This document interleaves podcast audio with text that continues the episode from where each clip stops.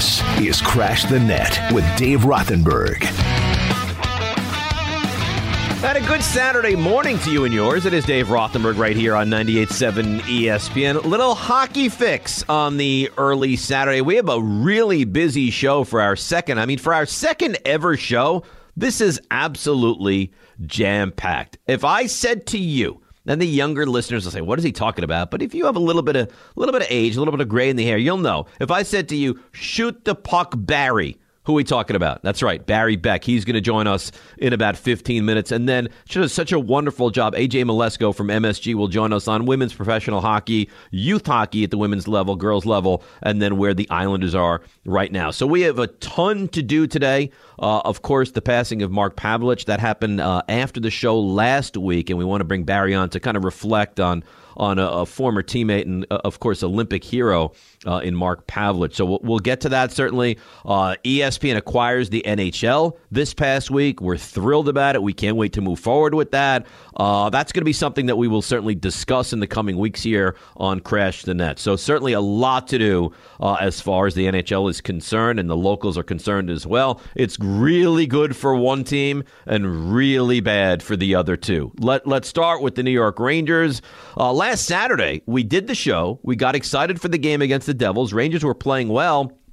And the Rangers had a 6 3 win against the Devils. Uh, they went into Jersey. Fox with a gorgeous goal, Strome with a couple of goals, and the Rangers get out of Dodge uh, with a 6 3 victory. And you think to yourself, you know what? They're clearly heading in the right direction. Then the next day, on Sunday, last Sunday, Rangers in Pittsburgh, they jump out to a 1 0 lead. Mika Zibanejad with the goal, and you start to think to yourself, okay, things are starting to click, but it kind of fell apart from that point as the Penguins rattled off five in a row and the Rangers lost it five to one. Now on Tuesday of this week, Rangers back in Pittsburgh yet again, and again the Rangers jumped out to an early one nothing lead. Jack Johnson with his first of the year.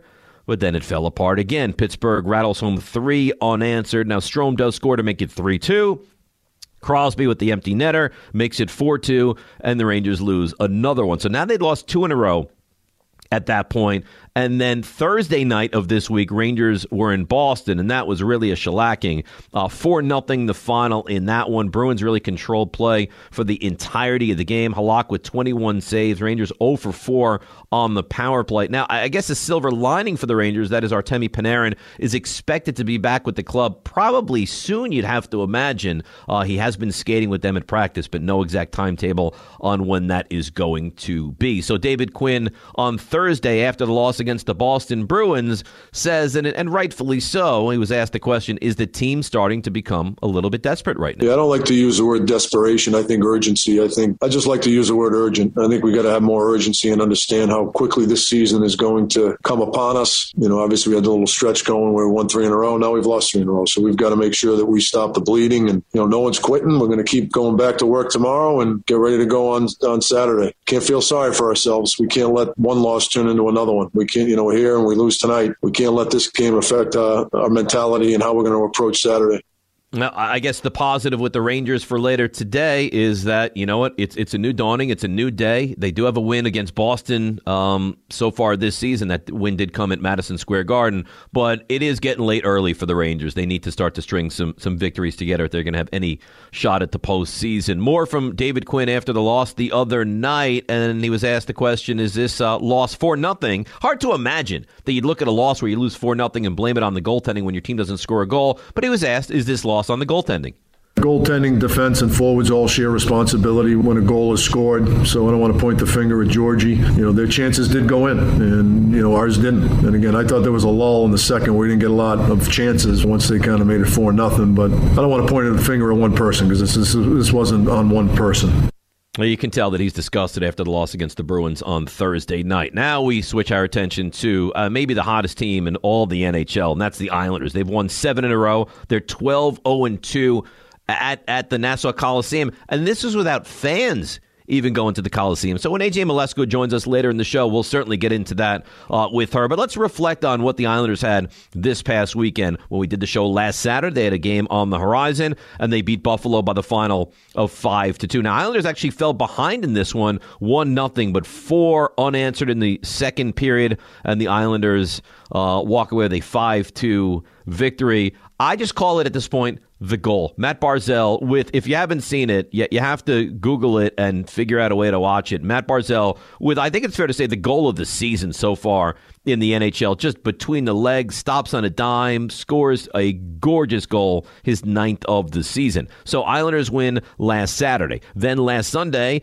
guess who's on the schedule? It's Buffalo again. And the Islanders win that one by the identical score of 5 to 2. 3 in the second for the Islanders. Anders Lee pockets his 12th and they walk away with a 5-2 win. Brock Nelson scores his 8th and ninth on the season. Then Tuesday, Islanders with a shootout victory. They trailed uh, Boston by the score of 1 0, but Nelson scores his 10th on the season to tie it at 1, and the Islanders win in the shootout. That was their sixth consecutive victory. And then Thursday night of this past week, the Islanders uh, beat the Devils by the score of 5 to 3 to make it seven straight wins, and they really are playing unbelievable hockey. So after the game on Thursday, Barry Trotz was asked, Is, uh, is Varlamov your number one goalie right now?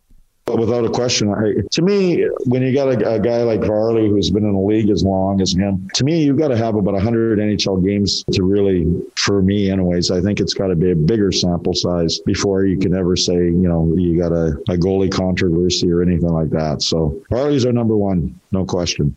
So that is clearly put to rest. And one negative, and it might be the only negative going on with the Islanders right now, uh, injury to Anders Lee. Uh, we don't know the time frame of how long he's going to be out for. We're calling it, as we do in the NHL, a lower body injury. And here is Barry Trotz reacting to the injury to one of his best offensive players.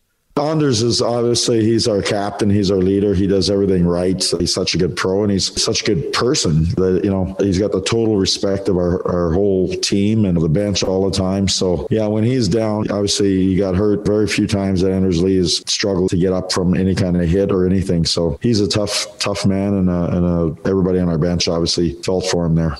So we'll find out how long he's going to be out for, but it certainly didn't look great, uh, the injury to Anders Lee. So Islanders red hot. They're 12 0 2 at home. They've won seven in a row, and you could argue they're the best team in the entire National Hockey League right now. Rangers not playing great. The Devils not great either. Now, when we were on last Saturday morning, we got you ready for the Devils and the Rangers, and the Rangers, of course, won that one by the final of 6 to 3. Devils played the next day as well against Boston, and, and they go into Boston and win that game by the final of 1 0. Uh, late stages, third period, Kyle Palmieri scores at 15 23 to give the Devils a one nothing lead. It's his fourth of the season, and they get out of Dodge with a one to nothing win. Scott Wedgewood with the victory. He stopped all 40 shots for the Devils, so they're feeling good. Sunday, getting the one nothing win uh, in Boston. Then Tuesday, they go to Washington, and I guess kind of silver lining esque. They lose that one five four in overtime. But here's the thing: Devils trailed 3 0 and 4 1 in that game, scored three in the third to tie it at four, but they do lose it in overtime and they do get out of there with the point. And then Thursday of this week um, at the Islanders, and we discussed that one earlier, It was the Islanders' seventh consecutive victory, and the Devils lost it by the score of five to three. But Lindy Ruff after the game on Thursday night, and this is pretty much all you can ask for if you're a head coach of a, any team in any sport, and that's that your team works hard. And here is the head coach of the Devils, Lindy Ruff, discussing that his team does, in fact, work hard for him. Keep battling. That path to success is not a straight line, and it never has been. You know, if you look at our team, you know, we've had the ups and downs. We, we battled hard for two games, the Boston game, the Washington. Nobody can tell me that this group doesn't care or doesn't want to play hard. They do. Is sometimes the way we move the puck or sometimes the position we put ourselves in uh, the best? No. And that, you know, we're going to keep on working with this group. You, you look at the way some of the young guys are playing and what they're doing and the confidence. They got to have confidence to handle the puck and make plays. A along with that comes some errors that are going to cost you. I really like uh, some of the composure and some of the dig in. Don't like our first 40 minutes uh, at all, but I like the fact that, again, we talked about just little things. Number one was getting pucks in net, number two was getting some bodies there, and we got rewarded for it. I mean, two goals in the first five minutes put us back in the game. Kind of a, a tale of uh, different head coaches in the NHL. David Quinn, we heard from him, very frustrated with his Rangers right now, who have not played good hockey this past week. Barry Trotz couldn't sound any ha- happier, and then uh, Lindy Ruff. Uh, frustrated as well. So that that's kind of where we were this past week with the locals. Later on in the show, we'll look at where we're going this coming week. But but Barry Beck, I mean, you, you talk about a guy that you know blood sweat and tears with one of the local teams. That is former rangers captain barry beck. We'll take a quick break come back. He'll join us. Uh, aj Mleczko is going to join us to break down women's hockey and where we are and how far we've come with women's professional and collegiate and youth hockey uh, from her days as a as a, a peewee i guess to where we are now uh, with women's professional hockey. So, a lot to do. Sit back, relax, grab your cup of coffee early on this Saturday morning. It is Crash the Net. It's Dave Rothenberg with you. Barry Beck next, right here on 98.7 ESPN. This is the Crash the Net podcast. Listen and subscribe wherever you get your podcasts. You're listening to Crash the Net with Dave Rothenberg on 98.7 ESPN. And this is Crash the Net with Dave Rothenberg on Saturday morning, 98.7 ESPN. It, it is my pleasure to bring in, I mean, a guy that I watched growing up, uh, I adored growing up, the captain of the Rangers, and that, of course, is Barry Beck. Good morning, Barry. How are you doing?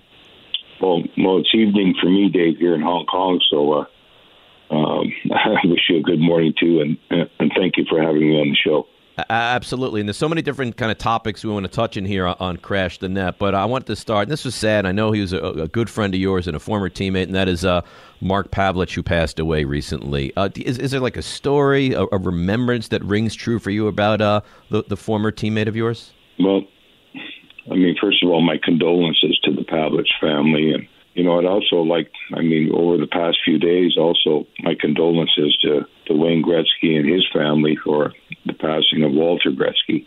And when we talk about Mark Pavelich, I mean, I want to start from the beginning, and that's from the the original dream I had of Pav when him and I were riding horses on a ranch, and uh, we were having a lot of fun.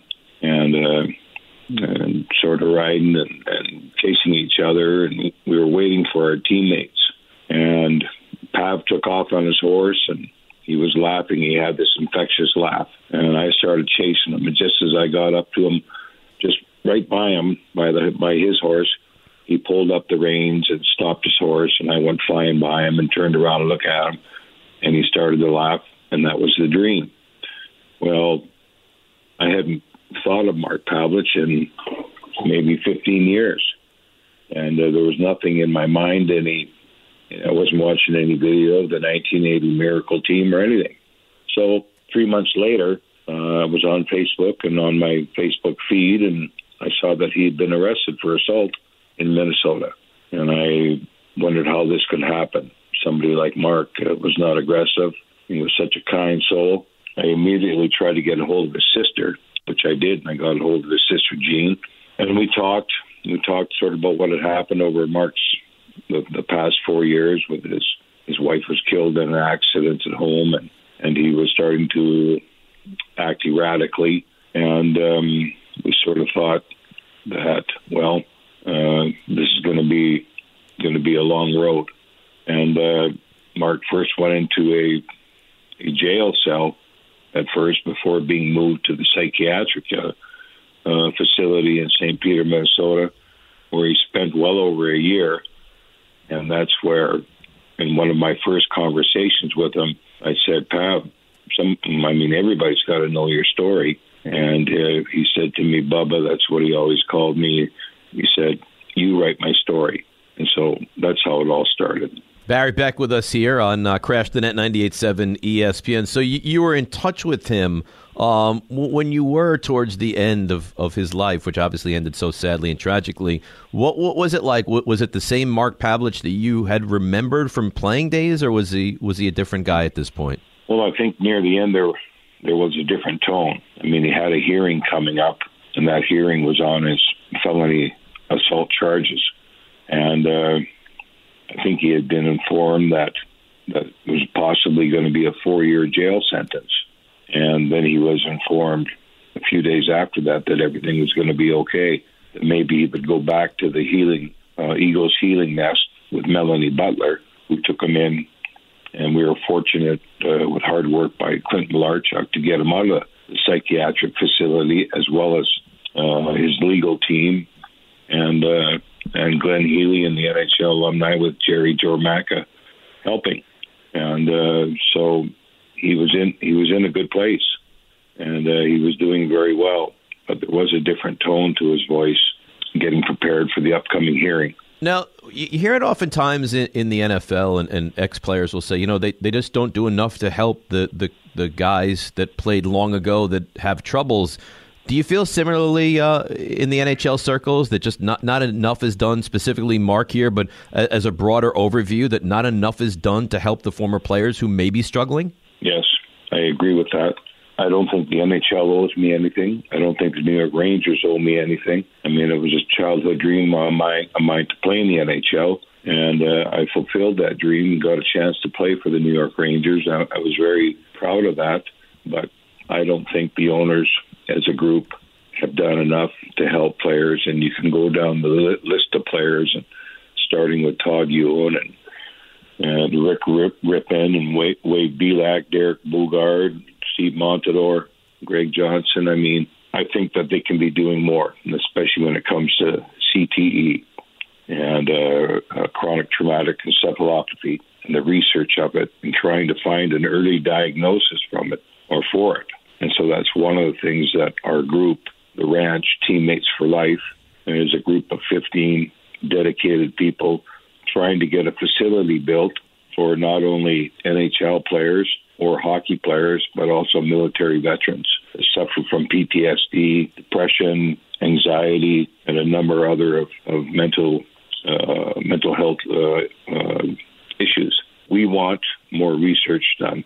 Barry Beck, former Rangers captain, with us here, 98.7 ESPN on Crash the Net on a, a, Saturday morning. So, so let me ask you this: Where are we? Because uh, the idea sounds great. Where are we as far as uh, this rehab ranch um, getting up and running now?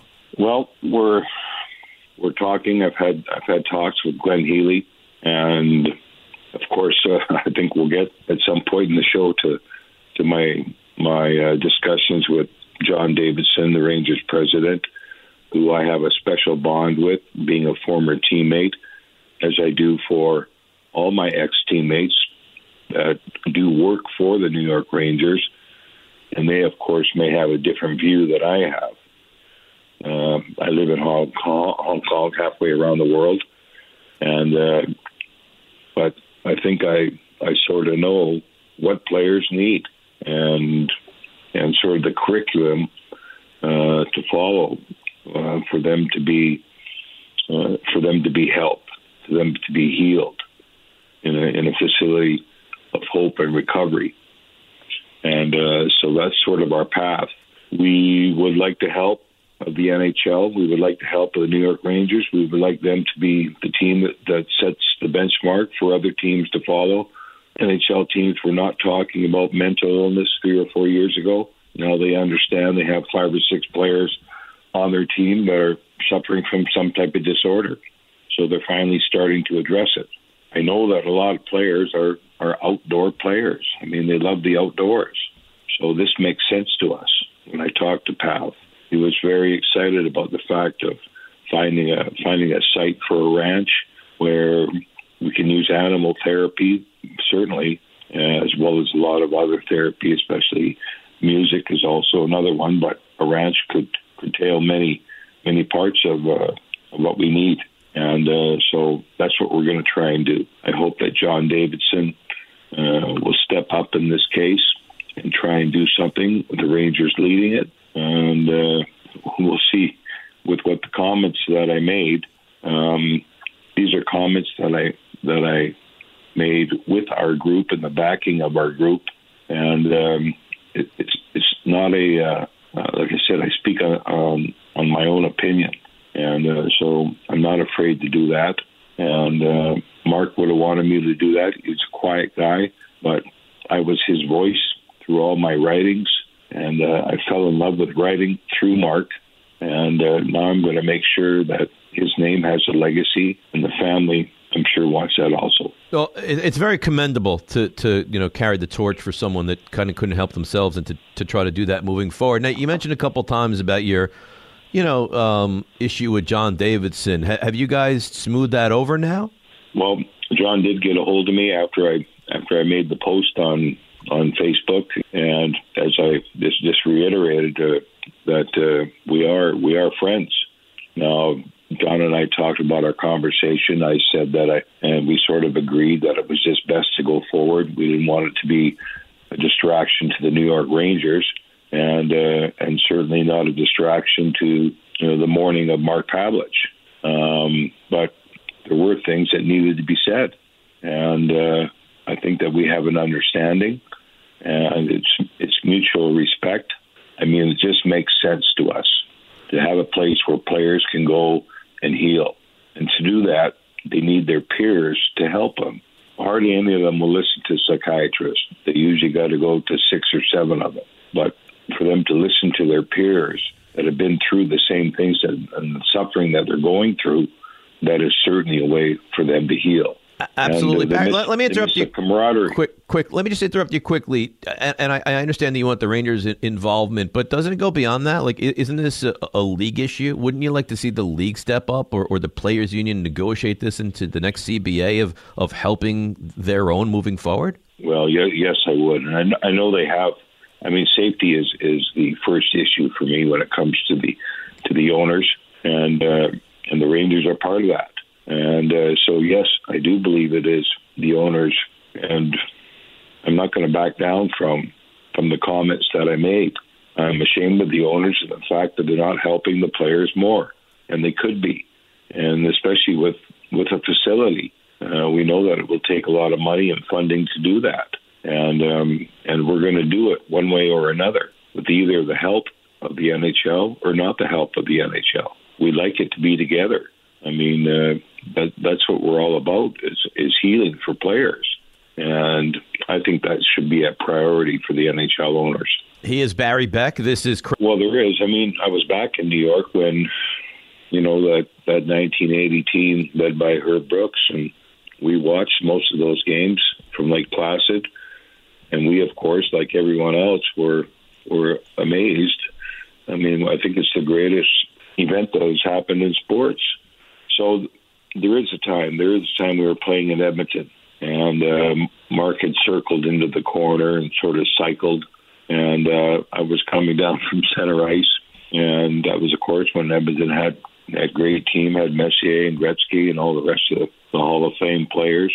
And uh, I came down through the weaved through the slot, and Pav found me with a nice sweet pass, and I I zinged it in the net, and I immediately went over to him and jumped into his arms, and he had that same laugh that he was laughing with that I had in the dream originally the same laugh when we were riding the horses on the ranch. So this just all all makes sense to me. He was just such a creative genius on the ice, and uh, he didn't want the spotlight. After he scored a goal, he didn't have to jump into the glass. We know that in today's game, that it's all about entertainment, and uh, scoring a goal for Pav was just another day at the office. I mean, that's what he did as a kid growing up in Minnesota, skating before school, at recess at school, after school. Dinners were three minutes long to get back out in the ice playing hockey, and uh, and he loved it. Uh, and so there are some special moments that I remember him for as a teammate, and he was a unique individual. And if you didn't understand it, well, it was too bad for you, uh, because uh, uh, we all know that how much he gave to the game and how much he loved hockey and how much he loved the outdoors. So for me, it really is his laugh. And he gave a great gift to the family. And uh, that gift is an opportunity for them to be able to heal and to grow.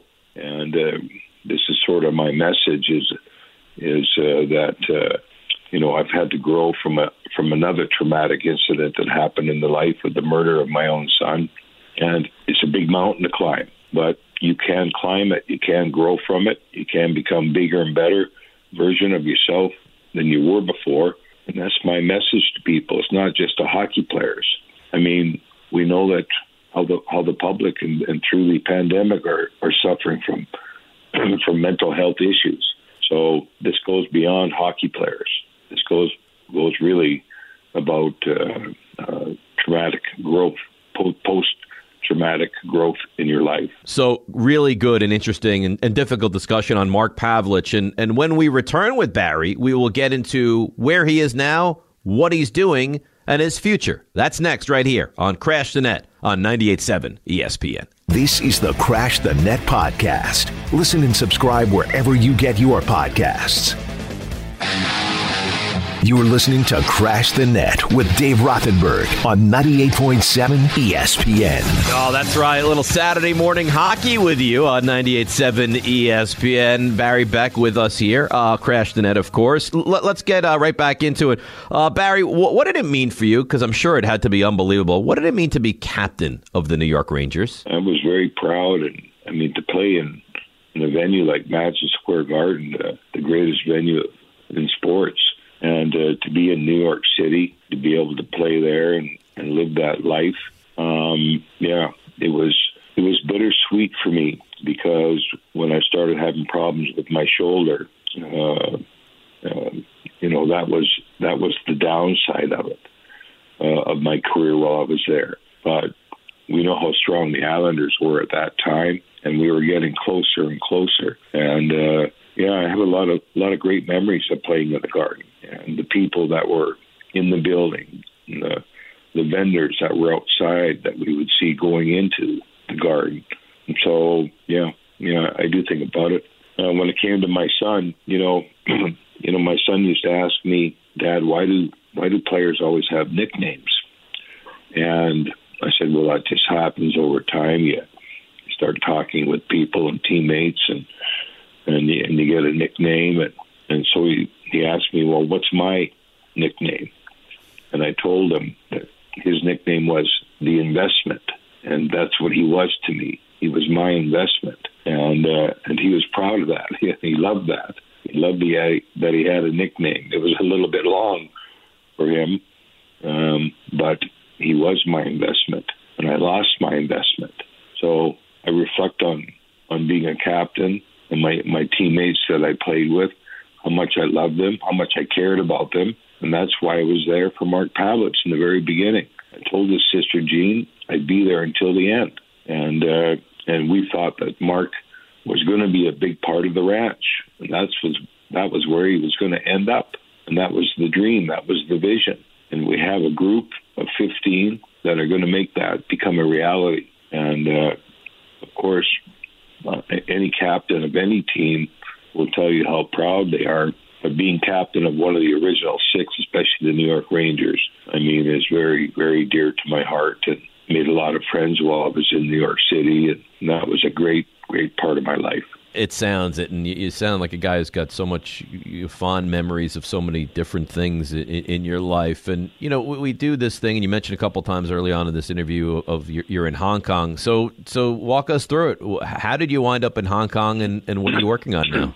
Well, I was asked by a group. Uh, uh, I have some friends in Vancouver that came over for a hockey tournament, uh, Vancouver police team or rather the Delta police team, and uh, so they came to a tournament here every year in Hong Kong, and they they called me when they got back from the tournament, and they told me that there was a, a gentleman that wanted to start a hockey academy in Hong Kong, and his name was Thomas Wu, and he is now the the one of three vice presidents of the of the IIHF, and and so really it was about developing hockey in in China, Hong Kong being a part of China it's quite different than mainland China. When you, I mean, so the border is only only 45 minutes away from Hong Kong, but it's like entering another world when you go through the border. So we did, and we had a lot of had a lot of great times here over the past 14 years, living in Southeast Asia, and, uh, and our, our partnership with, with with now the Swedish Ice Hockey Association, and we all know what the level Sweden is at uh, in uh, it's a it's a hockey power, and they're just up there with with Canada and the USA, and and so I've had a great life over here, and it was all all became part of me. Really, it was the spiritual side of my own self that I was seeking, and coming over here, I was able to find that, and so I mean, I, I, I love it here, uh, even through even through the protests uh, in Hong Kong and and uh, and then COVID. I mean, we're on our, I think, the decline of our fourth wave, and we had been down in single digits in cases, six, seven, eight uh, uh, cases per day. So a lot of the restrictions were lifted, um, but it's a very adventurous city. People, uh, and it reminds me a lot of New York City. It's eight million people in a condensed area. Then outside of that, you have close to 300 islands uh, with beautiful beaches and water and and hiking and and lots of green space. People just think of Hong Kong as a, a, a condensed city, as it is. Once outside of there, I mean, there's just so, so many beautiful spots. So, so I I love it in Southeast Asia, and that's where I've been. I know I'm not around the the everyday dealings of the NHL and, and what they do and the owners do and all the protocols, and I, I don't know all of those. I do know that I care about people and how far little steps of kindness go. And so that's where I'm at in my life now. Now it's time for me to give a legacy to my son and his name. He was studying mental health and recovery in the university in Nova Scotia before coming back in, in July on July 26th and being murdered. These are things that sort of happen in in I mean, I'm sure in with you, Dave, and within your own office and the people that you work with, there are mental health issues, and uh, that, of course, is a big concern to me. And and really, the trauma that I have been through, how to grow from it, and all the way from Hong Kong, I can do that. Doesn't matter where I am in the world. Uh, if I'm going to be challenged, I'm going to meet the challenge. And I I really love helping people and being able to them to understand that if I can do it, you can do it. You can overcome trauma, and that that's my message. Well, Barry, I really appreciate the, the time this morning and the honesty and the look into your life and all the you know, you know tragic and and difficult moments. And uh, when when we get to the other side of this pandemic and you get the ranch up and running, uh, come back on. And I want to hear all about it. And I greatly appreciate you. And I wish you nothing but success and, and luck over there in Hong Kong. So thanks so much for taking a couple minutes out. Yeah, thanks, Dave. Thanks for having me on the show. Tremendous thanks to Rangers captain Barry Beck for joining us here on a Saturday morning. Quick break. We'll return, get into the Islanders and women's professional hockey with the terrific AJ Mleczko from MSG. That's next Saturday morning. Rothenberg with you. It's Crash the Net on 98.7 ESPN. Good morning, hockey fans. Andy from Merrick with this week's Crash the Net Hockey Trivia. There have been three goalies that have suited up for the Islanders, Rangers, and Devils. Can you name them? I'll be back after the break with the answer. This is the Crash the Net podcast. Listen and subscribe wherever you get your podcasts. Good morning, hockey fans. Andy from Merrick with this week's Crash the Net Hockey Trivia. So, who are the three goalies to play for all three local hockey teams? Mike Dunham, Kevin Weeks, and the Beezer, John Vanbiesbrouck. This is Crash the Net with Dave Rothenberg. You're listening to Crash the Net with Dave Rothenberg on 98.7 ESPN.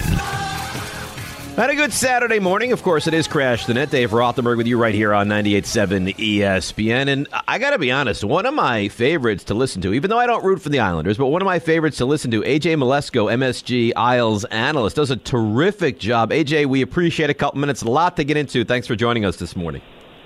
Thank you for having me and starting out with such kind words. I, I like it already. I have to be honest, and, and, and honesty is, is part of the show here. All right, so uh, this past week was International Women's Day. Uh, this is Women's History Month. It, it, feels like we're making real traction with, with women's professional hockey. I mean, we, we have the, uh, the Dream Gap Tour. We have the NWHL. Do you feel from where you've started in hockey to where we are now how much progress has been made and is being made? Absolutely. I mean, you know, and I'm I'm old, right? So I've been around for a while. I've watched women's hockey from its infancy. I grew up with no other girls playing. I was the only girl on a boys team and was on the first ever Olympic team back in 1998. So, you know, I, I really have had a front row seat to watch it grow from this sort of niche sport, and then I've stayed in broadcasting, so I've been able to watch it sort of blossom a little bit more, a little bit more. You know, but the only thing I will add to that is that I'm super impatient for the next step um, I, I know that we're there, uh, but we're not where uh, where we should be or where we can be, or I think where we will be in a couple years. Um, I understand the need for patience and the need to do things the right way, uh, but I also, you know, I just think that this is such an amazing product, and the biggest difference. I mean, clearly the, the athletes have gotten faster and stronger, and they shoot harder, and some of that is just the amount of time they spend training. Training. Some of that is like you see in the NHL and with other sports, you get more specific training reg- uh, regimens, you get better technology, whatever it may be. But on the uh, but the real difference I see from when I played is the depth. There are so many fantastic female hockey players out there. It, it goes and really where you can see it is the NCAA and how deep it is. And I'll, I'll actually be calling the women's Frozen Four next week, um, which will be in Erie, Pennsylvania. So you know you, you see all this growth. You see the and it's in the grassroots too. I mean I'm a I'm a mom of, of four kids, two daughters, two sons, and I so I've been able to watch that as a coach and a parent. Um, it's really an exciting time. You got you mentioned it, the NWHL, you got the PWHPA, which is just two great organizations uh, showcasing a phenomenal product. So you said of where it's going to go, and you're impatient, and, where you see it going. Where where do you see it going? Uh, realistically, in I don't know the next five to ten years, where do you see women's professional hockey going to?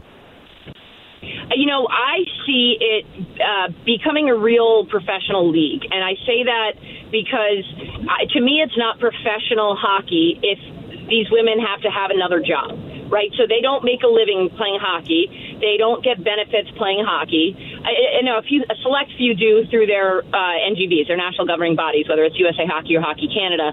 But if you really want, you know, you look at the NWHL, they get to practice once or twice a week. They get in a non-COVID time, they they skate on the weekend for a game, but they all hold down full-time career jobs. Um, and the and the PWHPA, although most of those, all of the athletes that are training for the Olympics in a year are in the PWHPA, um, that it's the same thing. So, you know, what I'd love to see is the year after the Olympics. So next next February, February 2020, is going to be the Olympics in Beijing. The year after, strike while the iron's hot, where all these athletes are doing such a good job staying in shape, playing at a high level, get them all into one league, uh, one league, right? That's the difference right now. The landscape of women's hockey is really complicated, and a little convoluted right now with two two organizations um, trying to do the same thing but in different ways. So uh, that's where I see it is that you in the next five years you get somebody whether it's you partner with the NHL and I do think that that's going to be the fastest easiest way. They've got the infrastructure to get these these teams out there um, and I'm not talking about millions of dollars either. Just get these women uh, benefits, right? Health insurance, all that stuff, and a salary that they can really put the t- time and effort into training to be elite athletes. Uh, do, do you think that they look at the WNBA and say that's that's the model that we want to go after, right? It, it's it's it's NBA related. I mean, there's a real crossover, and it's it's had tremendous success, and it's been around for a long time now. Yeah, and I do think that that's a fantastic model, and it took some time to get there. And, and for those that remember back, I think it was in the 90s. Um, somebody can probably check my math, but there were two leagues. There was the ABL and the WNBA, and the WNBA ended up succeeding, and I believe that's because they had the support of the NBA, whether it's because of the dollars or the I mentioned the infrastructure, right? You partner with these these um, the men's side, the NBA, and for hockey, the NHL, and the PWHPA has already formed partnerships with three teams, with the Rangers, um, the Chicago Blackhawks, and the Toronto Maple Leafs, right? So there's it's coming. A lot of the players have have hashtag put their stick in the ground, right? Put a stick in the ground for the PWHPA, support women's hockey. So I do think they look at the WNBA as a success story. Now, could is there other stuff that they could be doing? Absolutely. Is is just generally the culture right now. There's not enough visibility of women of female athletes out there, right? Where do most people see female athletes play? They're not on major networks all the time and I think that needs to change. So visibility if you can see it, you can be it. Visibility. Get these athletes out there, not just on social media or YouTube clips, but put them on TV. Absolutely. AJ Mleczko from uh, MSG joining us here on 98.7 ESPN Crash the Net with Dave Rothenberg on a Saturday morning. So, um, let me ask you this: Where, where is, and I want to get to the Islanders in a second. Where is the, the best women's hockey in the world right now? Is it here? Is it Canada? Are those the, the top two countries that we're looking at? absolutely. It's North America, and you know it's a constant battle between the two titans of the sport in Canada and the U.S. And that's been forever, right? The first women's world uh, world championships were in 1990 every world championships up until last year actually uh, have come or uh, not 2020 2019 came to have come down to us canada um, and it with the uh, Finns upset the Canadians in the semifinals two years ago. So, you know, it's it's really between those two teams. Um, one Olympics 2006 in Torino, the Swedes upset the U.S. in a shootout to take the silver medal to Canada. But, uh, you know, in 1998 and 2018, the U.S. win the gold. Every other gold medal, the four in between, have belonged to Canada. So hockey is strong here, and I honestly do believe that it's it's partly money. The NGBs are funneling money into the training, into the program, and all that stuff. But a big part of that is because they have the NHL to watch. I know the Europeans have great leagues over there, but our kids here grow up watching a really uh, the best league in the world, right? The the the highest level of play, and so I think that, and then you take put on top of that that USA Hockey and Hockey Canada have invested in the women's side. It truly and the NCAA, right? I mean, I guess I can't give it one reason. There's a lot of reasons. So Europeans come over to play in the NCAA. Mm-hmm. Canadians come south of the border to play in the in women's ho- college hockey because that's a really good level too. Yeah, it certainly seems like we are making tremendous strides. AJ, uh, talking about tremendous strides. I mean, the Islanders, and it's a team that you cover. I, I can't say enough about them. I mean, you know, Trotz and, and, and Lamoriello and what they've done. And I mean, they're they're still undefeated at home at 12 0 2. They've rattled off seven consecutive wins. Uh, I mean, they're better. It looks like it feels like they're better this year than they were last year, and they were a terrific team last season. Well, they're not undefeated at home. Those 12 0 2. They have two shootout or overtime losses. I think both to Pittsburgh. Although again, I, I cover a couple different teams. I mean, I've done a couple of games since then. But you're right. They've gotten a point and every game they've played at the Nassau Coliseum this year, and no other team can boast that this this season so far. And that's without fans, which is crazy. Islanders fans are nuts and are such an amazing supportive energy for them. Um, imagine, you know, I know last night they allowed a thousand uh, front frontline workers in, and fans will start trickling in, but they are the real deal. And you know, it's I've been asked on different radio shows if they if they can sustain it will, are they do they have what it takes to make a run in the playoffs? And I sort of laugh at that because they made a deep run in the playoffs in 2020 they went to the Eastern Conference final and they lost to the Tampa Bay Lightning the eventual cup winner and in six games. So it wasn't a, they didn't roll over. Um, so they have all these pieces. Obviously uh, this week uh, Anders Lee went down with an undisclosed lower body injury. So there are certain things that could happen. COVID year always makes things interesting for every team in the league. But I really like the pieces that Lou and Barry have put together, or the pieces that Lou has put in place, and the way that Barry has has put the, the puzzle pieces together. And I think Oliver Wahlstrom's a big part of that just because he's found his scoring touch. Um, I think that the way that, you know, you mentioned that they were really good last year and they're maybe even better now. They started slowly. And in a short season, 56 game season, you never know what that could be, what that looks like. Everyone was waiting for the fourth line to jump in. Everybody had these complaints about some of the some of the way that guys were playing, but uh, at the same time, I do think that they have re- uh, really, really good pieces. The goaltender on down, defense, defensive structure. I mean, there's a lot of things I could say. So, last one. If you if you looked at at a weakness, if they even have a weakness right now, and needed to correct something and improve down the stretch and into the postseason at the trade deadline, what would it be for this club? Um, you know, one thing that worries me um, is that um, when they, they're looking at the defensemen, right? I just mentioned that they're a strength, but when you're looking at them, they're the only team in the league that has dressed the same six defensemen for every game. So that lack of depth in terms of just bodies worries me a little bit moving forward, and it will be fascinating to see what the organization does at the trade deadline, whether they bring somebody in. And, you know, some of that was the un, unexpected early retirement of Johnny Boychuk, and they had to trade away Devon Toews. Um, but I think that that's something to look at. Um, I think that, again, they have all these pieces, but then you lose Anders Lee for who knows how long. And how do they work?